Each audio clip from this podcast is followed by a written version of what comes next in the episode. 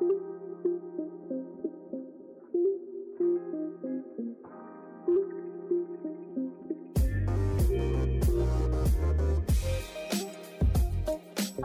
selamat pagi teman-teman belajar yuk. Berikut episode terbaru dari Belajar Yuk. Dengerin ya. Halo semua, selamat sore. Jadi uh, sekarang ini proses recording dilakukan di sore hari. Uh, untuk episode terbaru ini, uh, gue akan ngajak salah satu uh, partner kerja gue yang dulunya QA engineer dan sekarang jadi UX designer. Uh, mungkin kita langsung aja uh, kita apa ya kita sambut Aim. Halo Aim. Hai. Uh, oke okay, thank you nih sebelumnya. Maksudnya udah nerima nih ajakan gue buat ngajak uh, diajak ngobrol ini ngobrol-ngobrol uh, gue lebih pengen tahu nih maksudnya kan kalau gue sebagai partner kerja lo udah tahu kalau lo sebelumnya kira engineer jadi UX designer.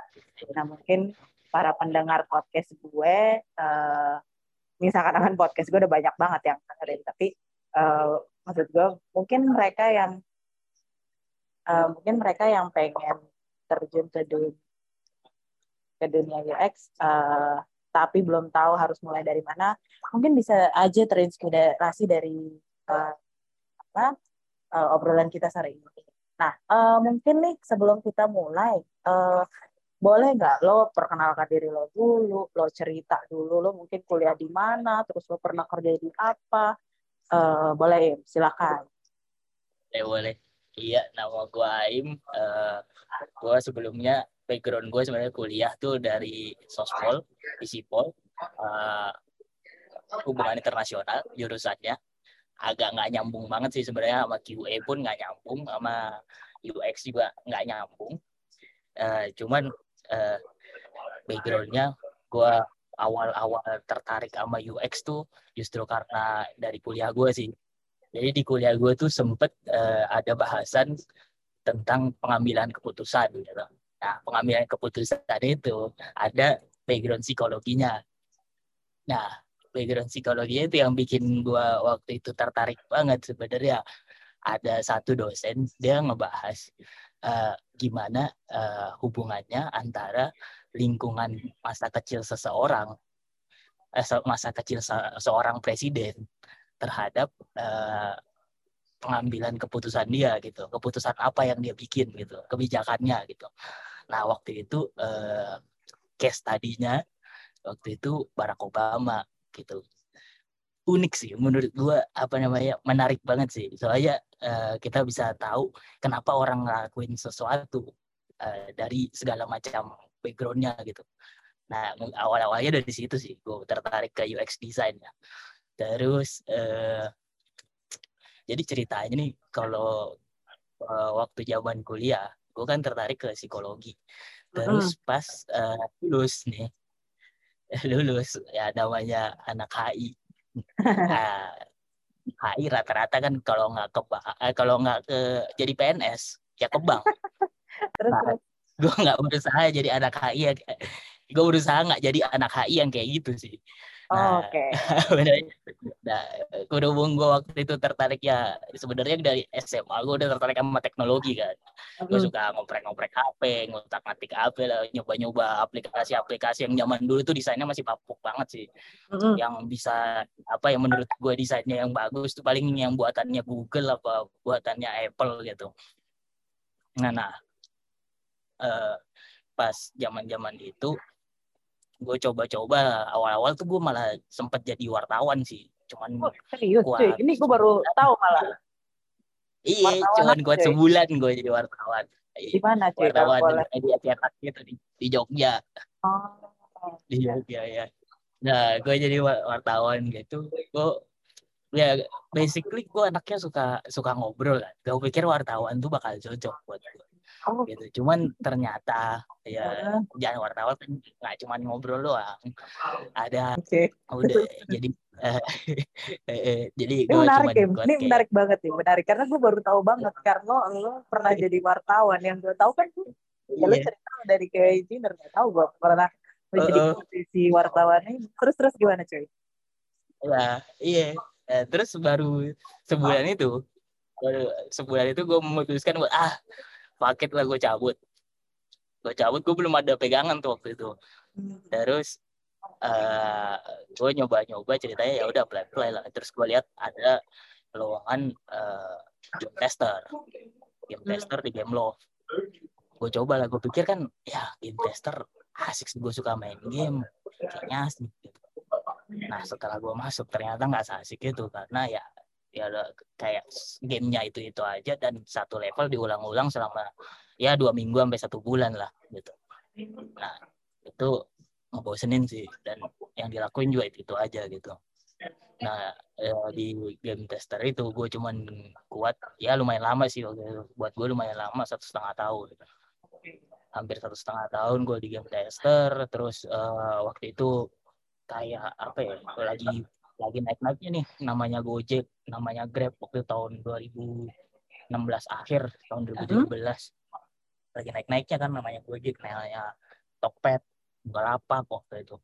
Nah, gue tertarik sama dunia startup. Soalnya kan yang dijanjikan sama dunia startup waktu itu ya apa ya uh, flat hierarchy gitu kan kita apa namanya suara kita bisa didengar lah gitu pendapat kita kita bisa ngutarain pendapat dan uh, ngasih impact yang lumayan gitu. Nah waktu itu gue coba lah waktu itu akhirnya gue nyoba ke jurnal jurnal.id itu akunting SAS accounting yeah, yeah. Point, apa accounting software. Nah itu masih jadi QA. Nah waktu itu gue masih belum tahu nih namanya ada ada role namanya UX designer. Oh. Nah, iya. Soalnya masih baru-baru banget tuh Im 2000 kalau 2016 yeah. tuh masih dikit deh kayaknya dibutuhin peran uh -uh. Iya. Nah, pas yeah. 2000 pas 2017 gua awal ma masuk tuh 2017 bulan Juni kalau nggak salah bulan Juni. Nah itu gue masuk, uh, baru gue tahu tuh ada role namanya UX designer yang cuman ngedesain aplikasi. Waktu itu pun UX designer seingat gue ngedesain icon juga, ngedesain uh, apa namanya uh, logo juga, ngedesain segala macam lah semua desain uh, dipegang sama waktu di company gue yang jurnal itu. Nah waktu itu toolsnya pun masih uh, apa AI Illustrator. Jadi waktu itu, itu baru itu dong, yang sebenarnya kayak DKV gitu ya? Iya, uh, waktu itu temen gue uh, yang UX designer di jurnal tuh backgroundnya satu ya kayak media sih aku oh. MN kan satunya lagi. Uh, satunya lagi apa ya? Lupa gue itu dia apa. Pokoknya tapi dia pernah kerja jadi QA di uh, Microsoft. Tapi dia suka nggak desain cuman desainnya dia dulu 3D sih 3D design. Nah di situ. Terus uh, karena setelah gue lihat-lihat gue research research kan akhirnya posisi apa sih UX designer nih kayaknya menarik gitu. Buat gue akhirnya ternyata banyak sangkut pautnya sama psikologi sebagainya ada sangkut apa banyak juga sangkut pautnya sama visual design. Cuman uh, mostly kalau HCI kan sangkut pautnya sama uh, psikologi sama pengambilan keputusan kan. Kenapa yeah. orang milih ini kenapa orang milih itu gitu. Terus uh, nah di situ mulai gue tertarik nah kebetulan banget waktu itu tuh di jurnal lagi eh, migrate ke sketch mereka baru belajar sketch anak-anak UX-nya nah gue ikut-ikutan belajar tuh di situ wah itu banget ya hmm. maksud gue uh, pas banget momennya terus terus apa Iya, momennya pas yeah. banget tuh. Uh, lo bisa, yeah. ya katakanlah uh, sekalian gitu ngikat-ngikat. Walaupun sebenarnya lo roles-nya waktu itu bukan UI UX. Iya. Terus terus. Nah, terus nah terus gue banyak juga tuh banyak ya bantu bantuin uh, dari sisi itu sih paling dari sisi experience gue kasih input aja. Kan gue bagian tes lah. Kalau gue ngerasa aduh nih kayaknya agak kurang enak dia apa namanya agak kurang uh, apa namanya flow-nya agak putus gitu loh. Nah di situ gue banyak ngobrol sama UX-nya gitu loh, banyak diskusi lah gitu. Kebetulan kan kayak eh, kebetulan jurnal tuh modelnya kalau lu pengen ngebantuin sesuatu ya udah bantuin aja nggak apa-apa yang penting kerjaan lu beres gitu nah waktu itu ya udah gue banyak bantu di UX gue sempat bantu juga di writingnya juga gitu sambil gue belajar sih terus uh, akhirnya waktu tahun 2018 awal gue mutusin gue pengen pindah ke UX gitu. Gue sempat ngobrol tuh sama uh, produk owner gue gue pengen pindah ke UX nih gitu. Cuman waktu itu kebetulan lagi ada uh, opening di sisi UX gitu. Oh. akhirnya uh, nah pas banget waktu itu bulan sekitar bulan Mei apa ya? Mei apa April gitu gue dapat tawaran dari Kohive Oh, nah, gitu. Kohive dia tawarin jadi QA juga. Cuman waktu itu akhirnya gue coba ngobrol sama headnya, sama usernya. Nah, usernya ini head of tech-nya. Terus gue ngobrol-ngobrol, uh, dia ngasih peluang belajar gede banget gitu. Dia bilang, ya kalau mau belajar UX ya nggak apa-apa gitu. Belajar aja. Kalau apa apa dia sediain Udemy dia sediain apa Safari Book online apa. Lu mau belajar UX boleh lu mau belajar QA engineer boleh gitu. Ya udah akhirnya waktu itu akhirnya gue belajar UX tapi uh, apa plan B gue waktu itu uh, eh, gue belajar QA engineer juga. Jadi gue belajar dua hal sih waktu itu. Uh, waktu itu akhirnya gue belajar robot framework sama Python terus habis itu gue belajar juga uh, dari sisi uh, UX desainnya gitu sketchnya lah. Oh, itu Terus di uh, pas Oke, ya. Nah pas banget tuh Kohive lagi uh, transisi dari Kohive ke Work. Nah tapi waktu itu akhirnya eh, dari Kohive dari EV Hive ke Work, terus dari Work ke Kohive. Nah Work ke Kohive itu chaotic. Akhirnya uh, dalam satu hari kita butuh apa migrate semua logo, semua desain itu ke Kohive, ke logonya Kohive. Terus uh, desainnya kita uh, kita iterate itu dalam waktu sehari. Akhirnya gue bantuin dari sisi UX design. Waktu itu UX desainnya Kohive dua sih. Gue bantuin juga. Nah, waktu itulah kebetulan uh, setelah itu projectnya agak banyak. Ya udah gue request buat trial di UX design. Nah, gue ngobrol sama leadnya lah, lead UX desainnya itu desainnya gue Hive gue ngobrol. Terus gue ngobrol juga sama lead QA-nya akhirnya pindah lah gue ceritanya. Trial sebulan tuh. Oh terus, jadi kayak officially akhirnya, akhirnya lo pindah nih beneran sih. Ya eh, akhirnya baru pindah tuh di situ.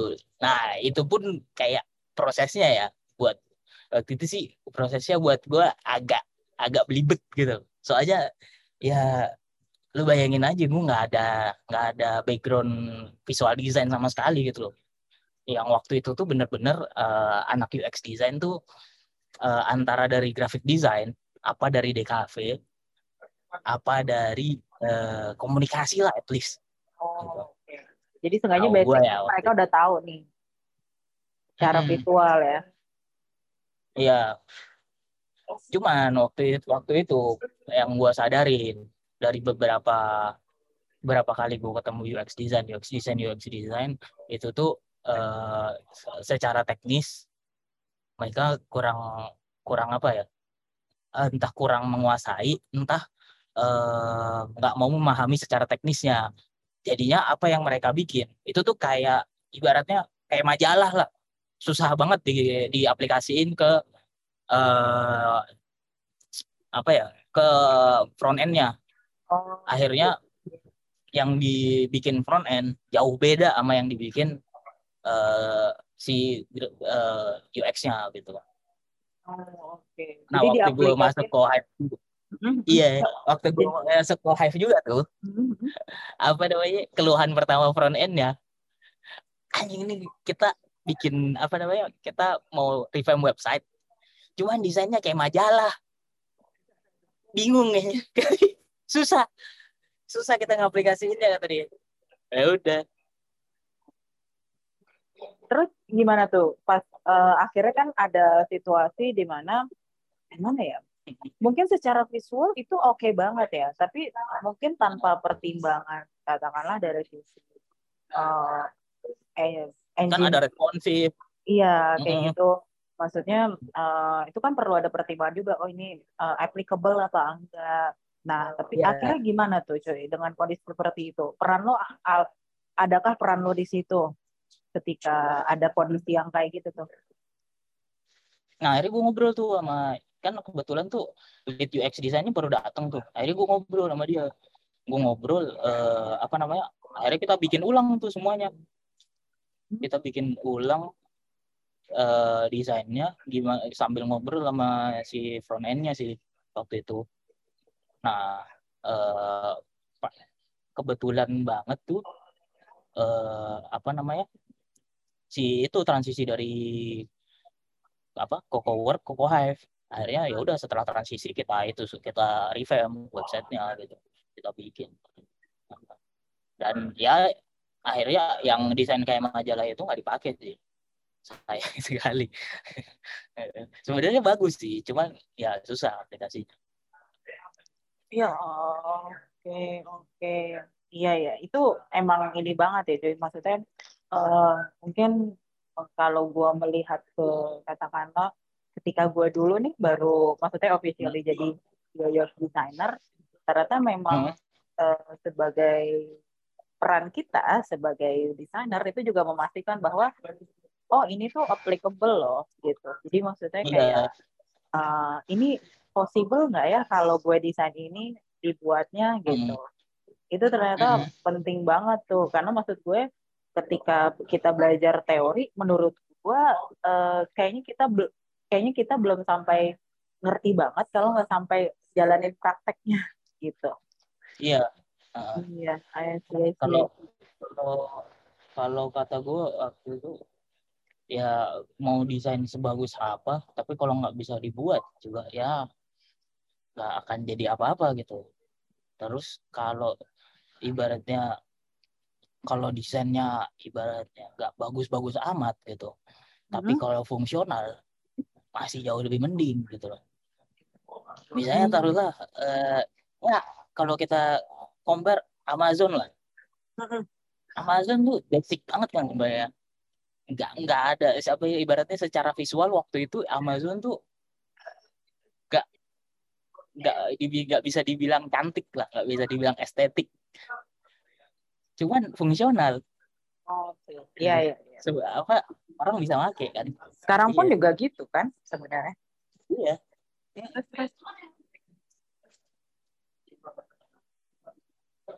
ya kalau buat gue sih eh, sampai sekarang ya gue percaya eh, desain tuh fungsional ya fungsional dulu baru estetik second sih. Ya, ya. kalau ibaratnya kalau UX-nya kalau nggak ada yang bisa pakai percuma itu cantik gitu bisa dilihat doang tapi nggak ada yang yang mau pakai hmm, tapi iya kalau mungkin dilihat dari segi priority seperti itu tapi uh, tetap ya maksudnya uh, sepertinya harus balance ya cuy. Jadi harus seimbang. Jadi yeah. antara dari visual sama fungsional sama-sama jalan itu yeah. sih tapi kalau yeah. priority gue lebih priorityin uh, fungsional hmm. gimana caranya uh, apa namanya desain itu fungsional dulu setelah itu kita bikin versi bagusnya ibaratnya oh. ya uh, kayak kayak MVP sama iterasi selanjutnya mungkin MVP-nya boleh aja MVP-nya nggak bagus-bagus amat gitu tapi uh, kita cari tahu apakah uh, ide kita nih uh, bisa di apa tersampaikan nggak sih sama ke customernya gitu ke usernya oh, kalau ide kita sampaikan kan sia-sia kita bikin sebagus apa pun tapi ide kita nggak ter, nggak tersampaikan tapi kalau misalnya kita udah bikin terus ide kita tersampaikan kita perbagus orang juga lebih suka lebih bakal lebih suka lagi makanya wah itu oke itu agree sih gue sama terus ini uh, gue mau nanya sih tuh kan uh, salah satu yang challenge yang lo hadapi ini salah satunya memahami dari sisi visual ya karena kan balik lagi uh lo dulu kan kuliahnya uh, sosial nih di kom ilmu eh HI ya HI hmm. nah uh, akhirnya ketika lo ngadepin challenge itu dari sisi visual uh, hmm. lo uh, apa aja sih? Maksudnya mungkin di luar itu ada lagi nggak cuy? Challenge-nya yang pas lo akhir pindah menuju ke UX ini selain dari sisi uh, dari sisi visual yang mungkin maksudnya basicnya mungkin lo belum terlalu tahu uh, ada lagi nggak kurang hmm. dari uh, di luar itu? Trust sih. Trust trust. Oh, terus apa tuh maksudnya? ya kayak ibaratnya uh, kalau lu backgroundnya bukan bukan visual. Terus lu bikin sesuatu yang visual mm-hmm. pasti bakal ada yang meragukan. Oh ya. Yeah. kan? Ya. Dan nggak dikit pasti yang ada nah gimana caranya? Uh, orang tuh uh, percaya kalau lu tuh uh, bisa bikin sisi visualnya itu gitu loh. Sama ya mungkin sisi UX-nya sisi sisi uh, psikolognya. Sisi uh, apa namanya kenapa apa namanya kenapa lu decide kayak gini gitu loh kalau menurut gue sih kayak gini pasti lebih bagus gitu. Ya kalau apa namanya kalau lu nggak belajar dari sisi apa namanya gimana cara nge-counternya dari sisi mungkin dari sisi psikologi mungkin dari sisi apa benchmarking mungkin itu juga apa namanya uh, apa practical use-nya kayak gimana. Uh, apa namanya bakal susah kan ngejelasinnya ke ke usernya ke stakeholder stakeholdernya kayak misalnya ya stakeholder yang biasanya susah di, susah diyakinkan tuh engineer. Sama ya saya uh, manajemen kan. Yes, itu uh, termasuk stakeholder stakeholder yang susah diyakinkan. Nah gimana gimana caranya kalau uh, jadi setiap desain yang gue bikin waktu itu ya gue harus tahu gimana gimana gue menjelaskannya kenapa gue sampai ke decision ini gitu kenapa gue pakai uh, style yang seperti ini atau susunan yang kayak gini gitu. Oh oke. Okay. Terus uh, gue penasaran nih, uh, hmm. lo referensi belajar lo apakah ikut uh, kayak short course atau lo baca-baca buku kayak gitu nggak cuy? Buku sih banyak kan. Gue dari dulu suka, ya itu gue dari awalnya tuh kan gue dari suka dari psikologi kan. Hmm. Apa namanya gue belajarnya. Gue banyak banyak bu, baca buku itu kayak uh, apa namanya thinking fast and slow terus habis itu apa namanya banyak sih predictably irrational gitu terus apa uh, yang apa Steve Krug yang don't make, don't make meeting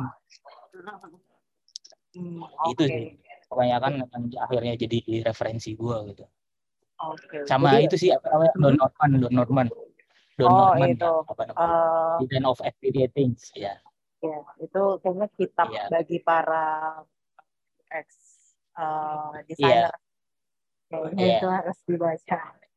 Terus uh, uh. oke, okay. berarti uh, intinya sih kalau yang yang setelah gue dengar tadi cerita lo, jadi uh, proses lo untuk jadi UX designer tuh uh, pastinya lo belajar secara praktek. Itu juga belajarin toolsnya kan.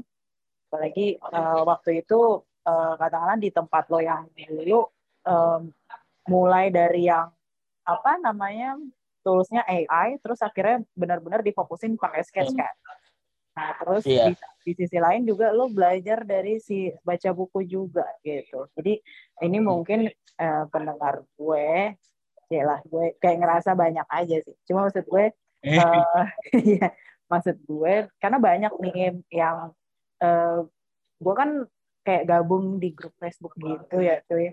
Nah terus banyak nih nah. yang sering nanya kayak uh, pengen belajar UI UX tapi belajar dari mana gitu. Nah ini yang kayak dan itu ternyata banyak banget ditanyain dan nggak sekali dua kali. Jadi menurut gue hmm. apakah ini uh, istilahnya uh, apa ya keinginan untuk mencarinya kurang atau bagaimana gue kurang paham. Tapi semoga mungkin kalau ada yang hmm. mendengar ya bisa tahu dulu. Mungkin ya ya lo harus iya. cari tahu dulu seperti apa UI UX itu googling sekarang kan banyak ya terus ya lo mungkin bisa pelajarin toolsnya hmm. bisa terus ada bukunya juga iya. seperti yang lo sebutin tadi gitu gitu. terus terus cuman apa? Uh, kalau hmm? kalau dari menurut opini gue ya yes in my humble opinion eh, apa ya ya kalau lu ngelihat UI UX tuh ngelihatnya UI first hmm? biasanya sih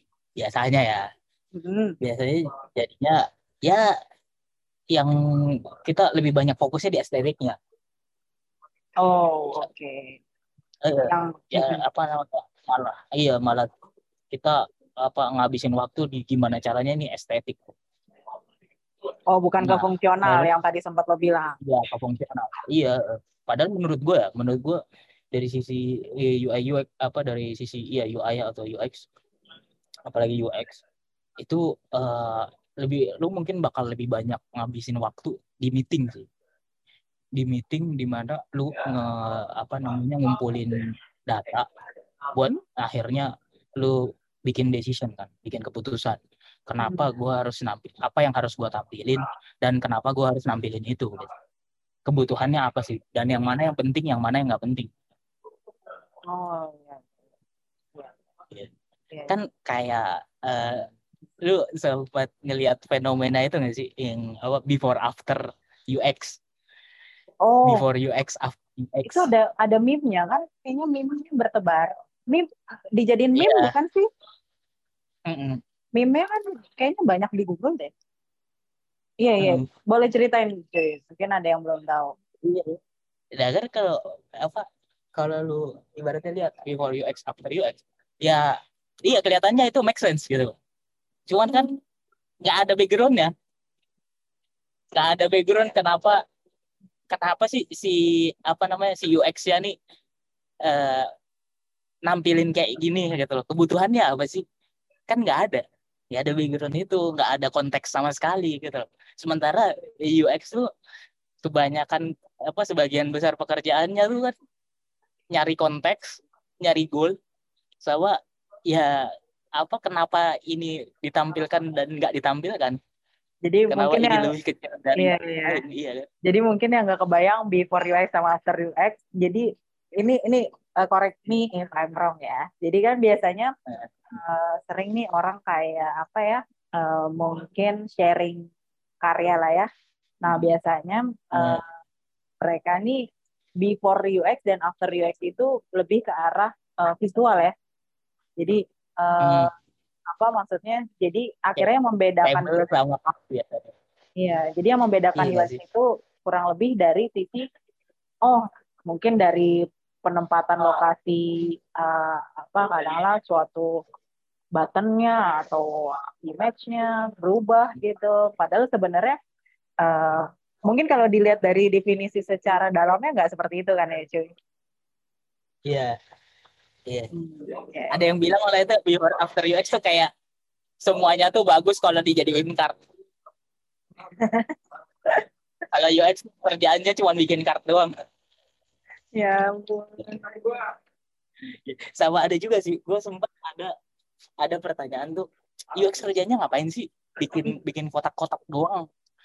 Apa sih susah aja bikin kotak-kotak? Iya kan? Gue sempat ada pertanyaan dari dari engineer itu. Terus ya gue balikin lagi sih, coba aja, coba aja lu apa namanya, lu bikin deh. Lu bikin bakal jadinya bakal kayak apa gitu. Eh, dibandingin sama kalau kita desain dulu, setelah itu eh, engineer yang eksekusi gitu loh. Di mana udah ada Iya, ukurannya ada nih, yang kan? iya eh, Ketimbang dari bukan kotak-kotaknya yang Iya. iya balik lagi nih ini tidak ada maksud apa ya mendeskripsikan engineer sama sekali enggak ya cuma Engineer. maksudnya di sini memperjelas aja eh, fungsi kerja UX designer tuh eh, istilahnya sebelum eh, proses desain itu sampai ke engineer intinya dari sisi Mhm. UI UX engineer desainernya eh, intinya udah memperhitungkan nih oh mungkin dari sisi kotak ini ini ukurannya sekian terus mungkin dari roundednya berapa. Nah akhirnya ketika sampai ke engineer kadang-kadang mereka udah terima nih oh oke gue udah tahu nih bentukannya sekian dengan lebarnya sekian roundednya sekian itu kan lebih mudah ya sepertinya. Sama itu juga apa namanya bukan bukan kotaknya sih menurut gua. Kotaknya itu kayak kita bikin kotak-kotak Hmm. semua orang bisa bikin kotak-kotak. Cuman eh, placement dari kotaknya itu gitu loh. Hmm. kapan kapan kotak itu ditaruh di di sini kapan kotak itu ditaruh di situ kapan kotak itu hilang eh, kapan kita nggak butuh kotak ah itu. Buat gua UX tuh itu. Oh, oke. Ya ya. Ada ada logiknya juga. Kita main logik juga ya eh, untuk ngedesain eh Im gue mau ini nih. Ini mungkin karena waktu kita juga terbatas nih ya Im. Jadi uh, mungkin boleh nggak sih lo kasih kayak mungkin satu dua tips lah untuk mereka yang uh, mendengarkan uh, chat kita. Uh, hmm. yang pengen pindah karir jadi UX designer kurang lebih apa sih saran lo? Maksudnya kurang lebih apa sih yang mesti dipersiapkan? gitu iya yeah. kalau kalau gue sih yang pertama ya kedengarannya klise ya cuman eh, yang pertama kalau mau ke UX designer ya please lo tahu kalau lo bakal lo bakal suka banget sama UX designer sama okay. kerjaan ini kalau kalau lo ya. bakal iya kalau lo kalau lo punya apa namanya lo suka banget sama kerjaannya gue yakin uh, pasti bakal ketemu aja caranya gitu jalannya ada aja lah gitu. Entah entah lu baca apa namanya lu dengar dari apa video-video YouTube gitu. Kan udah banyak video-video YouTube gimana jalan jadi UX designer terus habis itu buku-buku yang direferensi orang udah banyak di Google listnya gitu. Kayak buku-buku yang gue sebutin mungkin uh, apa namanya think, thinking fast and slow mungkin udah bakal nongol terus gitu. Di buku-buku apa namanya UX design gitu uh, terus di situ ya coba aja terus gitu Okay. Jadi kalau emang apa kalau emang belum apa kelihatan belum ada jalannya coba aja coba aja. Uh, apa namanya? Ya berkreasi aja sih. Uh, pasti ter adalah gitu. Pasti yang ada jalannya lah ya. Iya. Selama balik lagi lo suka sama fighting. Mm -hmm. Iya. Wah, baik banget cuy sharing hari ini. Oke, okay, uh, mungkin ini ya balik lagi nih karena waktunya juga uh, kita nggak banyak paling uh, apa namanya untuk teman-teman kalian yang ngedengerin podcast ini uh, mungkin gue bisa samarin percakapan kita sore ini jadi kayak uh, pertama nih ceritanya gue biasanya emang sorry ya masih ayam tuh bolak-balik uh, si side cuy pokoknya karena kita biasa tiap hari pasti tektokan gitu. Nah cuma uh, oke okay, kalau dari awal uh, kan backgroundnya Aim juga mungkin bukan tempat banget IT atau DKV uh, di sini Aim berusaha untuk uh, apa ya punya ketertarikan di dunia psikologi dan akhirnya uh, penasaran sama uh, X dan coba untuk uh, intinya balik lagi nih seperti yang Aim tadi ceritain nih tentang tips tips and triknya. Jadi uh, kalau lo suka, jalannya pasti ada. Kayak yang tadi itu uh, gue yang lo cerita di mana ketika uh, lo coba untuk kasih trust nih ke tempat kerja lo bahwa gue pengen nih jadi UX designer lo bisa nggak kasih kesempatan gue nah akhirnya kan lo dapet ke kesempatan itu ya Ime nah itu sih hmm. jadi mungkin untuk teman-teman kalian ya mungkin bisa dicontoh uh, apa namanya kalau emang pengen ke UX bisa dengan menyukai dulu UX itu uh, apa yang bagian dari UX apa yang uh, gimana caranya uh, kamu belajar lebih dalam atau bisa menguasai hal yang kamu sukai itu aja kalau dari gue dari Aim lo ada yang pengen disampaikan lagi nggak? Tambahan mungkin Im sebelum kita selesai